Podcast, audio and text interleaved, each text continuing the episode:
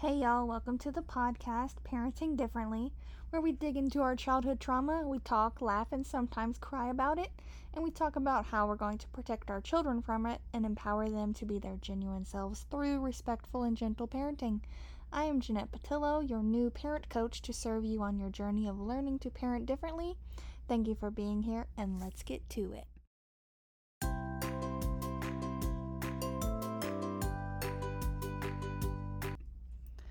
So there's something that's been weighing on my heart for the past few days, so I figured that I needed to talk about it. So whenever you tell a child to stop crying, it's not quote unquote toughening them up.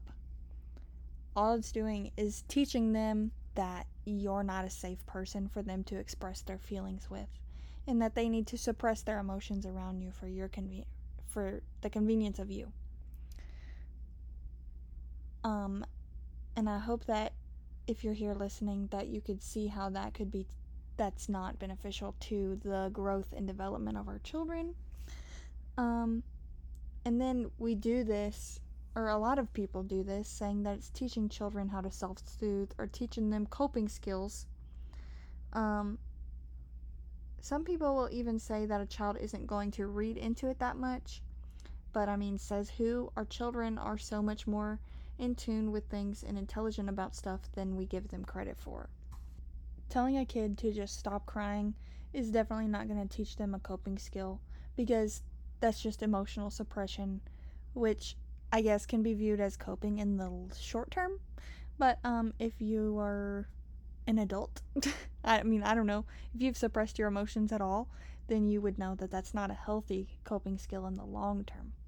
Um, it's actually the opposite it teaches children to not trust their feelings and hide them away and that this is bad, this isn't a safe feeling, whatever. Whereas all emotions are healthy and normal. Um, and that's the whole thing is we want to teach emotional intelligence and emotional regulation and emotional I don't know. You know, we want kids we want us to we want people to be comfortable with how they feel instead of feeling overwhelmed and that their emotions are ru- ru- ruining or not ruining ruining ruling their life instead of themselves. Um anyway, so y'all remember whenever I'm sure that y'all have seen Frozen if you have children, which if you're listening to this you probably do.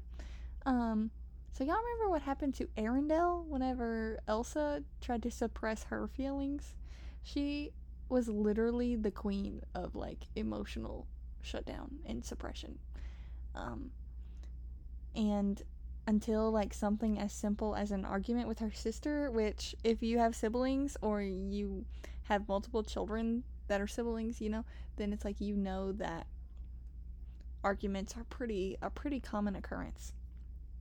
So something as simple as an argument caused her to send her town into an eternal winter and if you haven't seen it, sorry to spoil it for you, but I'm sure you don't really care. She freezes her sister's heart. And like all over her not being able to handle her feelings properly because she was taught that they were bad. Um, and so she never learned to regulate. So punishing or shaming or doing anything to stop someone's emotions doesn't stop the emotion. It stops the expression of that emotion and hinders the relationship with that person, honestly, because they no longer feel like they are safe to express their emotions around you. And who would want to be around a person like that. Um, and it's been really heavy on my heart for a while because society can be so backwards about this. Praising moms for having quote unquote tough children. Um, praising moms for being emotionally dismissive to their children. Um, if you guys have been following, you may already know that I have a seven year old stepdaughter. Um, I just wanted to say real quick I am in no way bashing her mom. This is just something I've noticed. Her mom is a very, oh, no big deal, you're fine type of tough love on a lot of things. Um, where I guess I am the whole other side of the spectrum um, by normal people, I guess, or the traditional parent, I would be considered uh, a babyer. Um, I don't know, you know. I baby kids, I guess, I don't know. But I don't think that babying or that teaching or treating children like humans is not babying them, but that's just my opinion. Um, I observe and see how she is overly expressive about her emotions with me because I allow her to be. I've made her feel like she she's welcome and all her feelings are accepted no matter what they are. Um, and I'm not afraid or intimidated by them. She still goes to bed alone at bedtime, despite being upset about it. Um, she still doesn't push or hit when she's angry or frustrated, um, but she still gets angry and frustrated and expresses that anger. Um, the difference is that her emotional intelligence is being strengthened and her awareness and acceptance of her feelings is becoming sharper. also, I believe it's teaching her compassion and understanding. I made a post on my Instagram the other day about when I was having a bad day and I shouted at her and I had to leave the room. Um, my mom was really shocked when our seven year old said to her, she just got frustrated and went to calm down. In a few minutes, we can go check on her. Which is crazy because that's literally the same thing I have said to her little brother whenever um, she has gotten frustrated and uh, walked out of the room. Um, it really lit up my heart when she opened the front door because I was sitting outside. She opened the front door and she asked me, she said, Mom, are you still upset? I can give you a hug if you want. Isn't that just the sweetest? And, uh, but that's also really cool because that's how I handle things with her whenever she's really stressed out and upset. I'll be like, Are you doing okay? Let me know if you need me. I'm here for you if you want a hug or if you're ready to talk about it. We know the nice things. Um, but whenever you dismiss and don't allow emotional expression in your home, you really miss the opportunity to teach true coping mechanisms and have a deeper connection with your children.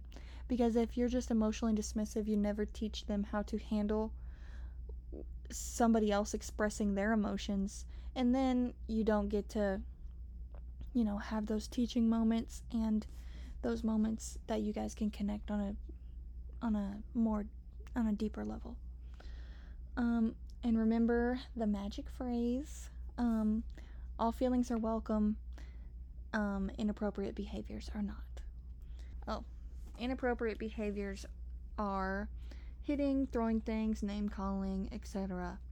Crying is an okay expression of emotion. Being angry is okay. Of course, punishing emotional expression may get your kid to behave the way you want them to in the moment, but at what cost, really? Not allowing emotional expression encourages emotional suppression, which is which to be honest makes absolutely no sense cuz you can't suppress emotions anyway. It's going to come out somewhere on someone. This is called displaced emotions.